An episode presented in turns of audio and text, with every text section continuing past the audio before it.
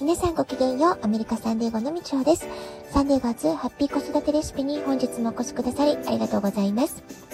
みんな違ってみんないい。ママが笑顔なら子供も笑顔。子育てで悩んでることの解決のヒントが聞けてほっとする。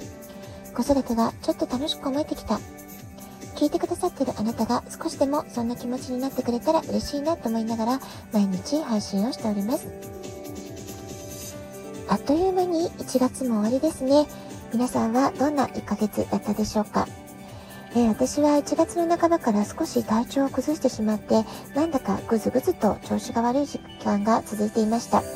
え、12月に引っ越しをして、さあ、1月から仕事頑張るぞ、と、まあ、気持ちだけはね、すごく張り切っていたんですけれども、まあ、そんな時に限って体が言うことを聞かないってことで、まあ、すごくね、精神的にもモヤモヤする時間、結構長く続いていたんですよね。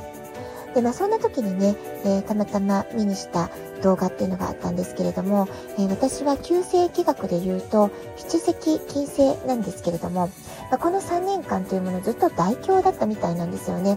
で、さらに、えー、今年、まあ、2022年からは運気がやようやく上向きますよってことだけれども、えー、どうもね、1月はまだちょっとえ、ゆっくりとスタートしてくださいってことで、休むが勝ちっていう運気だったみたいです。まあ、そういうわけで、まあ、強制的にね、少しブレーキをかけなさいってことで、体調不良も起こったのかなというふうに、えー、前向きにね、考えるようにしてるんですけれども、まあ、焦らず、ゆったり1月を過ごして、特にたっぷり、しっかり良い睡眠をとって休息して、2月からの動きに備えなさい。まあ、そういうね、えー、お知らせというか、そういうエネルギーだったみたいです。まあ、実際のところね、1月の後半からかなり体調もエネルギーも、まあ、精神状態もすごくね、上向きになってきまして、まあ、そのタイミングで、えー、ラスベガスのロードトリップに行けたりとか、ビジネスコンベンションに、えー、無事参加することもできたりってことなので、まあ、きっとね、2月からは良い流れに乗っていけるだろうっていうことで、えー、自分の中でもね、夢と希望を膨らませているところです。まあ、これをね、聞いてくださってるあなたも、まあ、頑張ろうという気持ちはあるのになんだか調子が出ないとか、なんだかモヤモヤする。まあそういう時ね、必ずあるんじゃないかなと思います。でも、まあそんな時こそ、急がば回れってことで、えー、無理しない、しっかりと休息をするとか、えー、しっかり睡眠をとってみるとか、えー、お休みをとって自分をまずいたわってあげて、まそれからね、浄化、ということを意識して、まあ、私もやってましたけれども、えお塩を入れたね、お風呂に入って必ず毎晩浄化するとか、えー、しっかりと拭き掃除をして、とか水回りきれいにして断捨離するとかね、まあ、そういったことも浄化につながるので、まあ、そういうこう、いいと言われる行動、できること、小さなことでもいいから少しずつやって、自分のパワーがじわじわと回復するっていうのを待つ。まあ、これがね、いいんじゃないかなと思います。そして、えー、1月の終わりの新月、まあ、日本の方は2月最初の新月という方になるかもしれませんけれども、えー、水亀座新月も、まあ、このね、メッセージもとってもパワフルなメッセージが届いています。私たちは本当に大きな大きな宇宙エネルギーの流れの中に生きているとても小さな存在なんだなってことを感じずにはいられないんですけれどもあなたはどんな風にお感じになってらっしゃるでしょうか？えー、先ほども言いましたけれども、2月4日が立春ですよね。ですから、本当の意味での2022年のスタートは、この立春から始まるということが言えます。そんな、えー、2022年立春直前の水亀座新月ということで、サンデーゴは今日、えー、1月31日夜9時46分が新月ということになっています。日本時間だとね、2月1日の午後2時46分ということになります。今回の水亀座の新月のテーマは小さな変革ということになるでしょうか。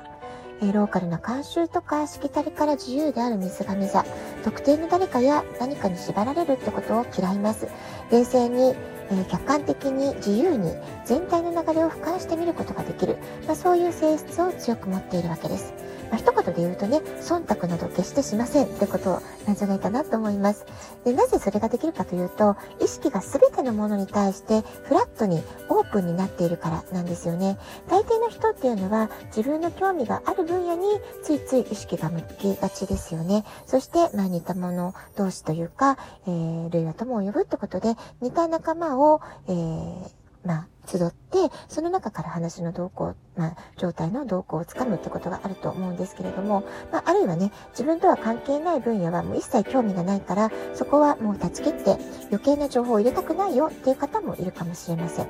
でもね、その水亀座の性格的には、えー、ボーダレスで、えー、ありとあらゆる事象から、えー、全てのデータを取り込んで、その上で正確に分析して未来予測を立てていく、まあ、こういったことが得意だし、この時期すごく大事なポイントになってくるってことが言えると思います。ある意味、私たちの今目の前に起こっていることにあまり気を取られすぎないで、振り回されないで、自分が理想的な形だと描く未来像まあ、未来のあるべき姿だけをしっかりとイメージして前に前に進んでいく。そういうね心持ちでいた方がいいんじゃないかなと思います。それから水亀座新月が推し進めようとしているエネルギーっていうのは強磁性の確率と言われています。まあ、よくね、シンクロニシティとか言われていますけれども、まあ、時をね、同じくして、こう、リンクするっていうようなイメージでしょうかね。ですから、なおさらこう、直感力を磨いて、いつでもどこでも必要な人と必要な時につながることが、瞬時に、ね、つながることができる。まあ、そういったね、ことがすごく、ますます大事になってくるんじゃないかなと思います。まあ、実際ね、私たちもこの2年ほどコロナ禍で加速したリモートワークとか、オンライン授業ということ、もうすごくね、たくさん経験してきていますよね。で、この流れはもう止めることができない、止まることはないってことなんですよね。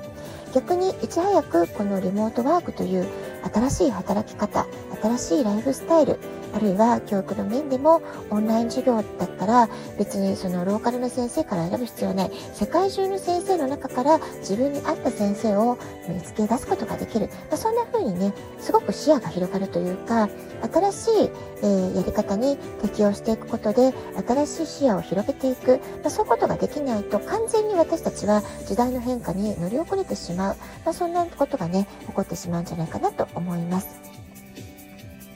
まあ、これはね、風の時代に入った2年弱前くらいから繰り返し言われていたことかもしれませんけれども、古い価値観や固定概念をいかにリリースするか手放して、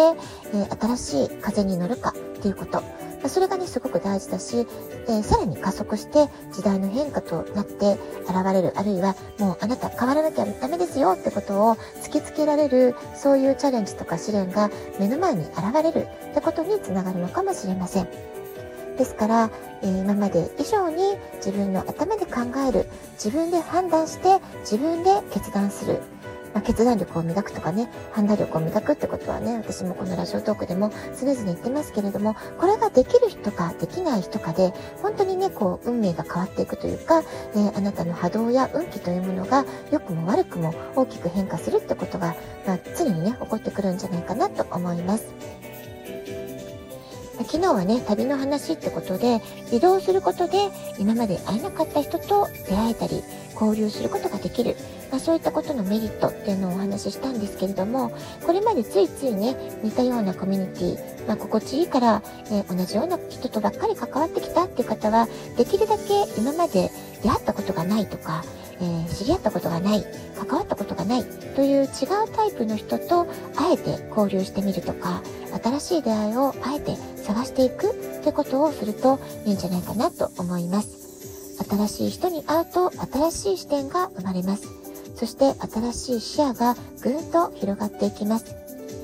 違和感を感じるってこと、あるいは初めてのチャレンジっていうのは緊張もするし、怖かったり、不安だったり、まあ、そういうね、ネガティブな感情を引き起こすことにもつながったりしますけれども、それをね、何かワクワク、ドキドキに変えていく、えー、そういうね、えー、筋肉痛は成長の痛みって言ったりしますけれども、まあ、そういうね、ちょっとしたチャレンジをえー、少しずつ頑張ってクリアしていくことで、きっとあなたにとって何かワクワクするようなことに、を引きやす、引き寄せることができる。まあ、そういったね、未来につながっていくんではないかなと思います。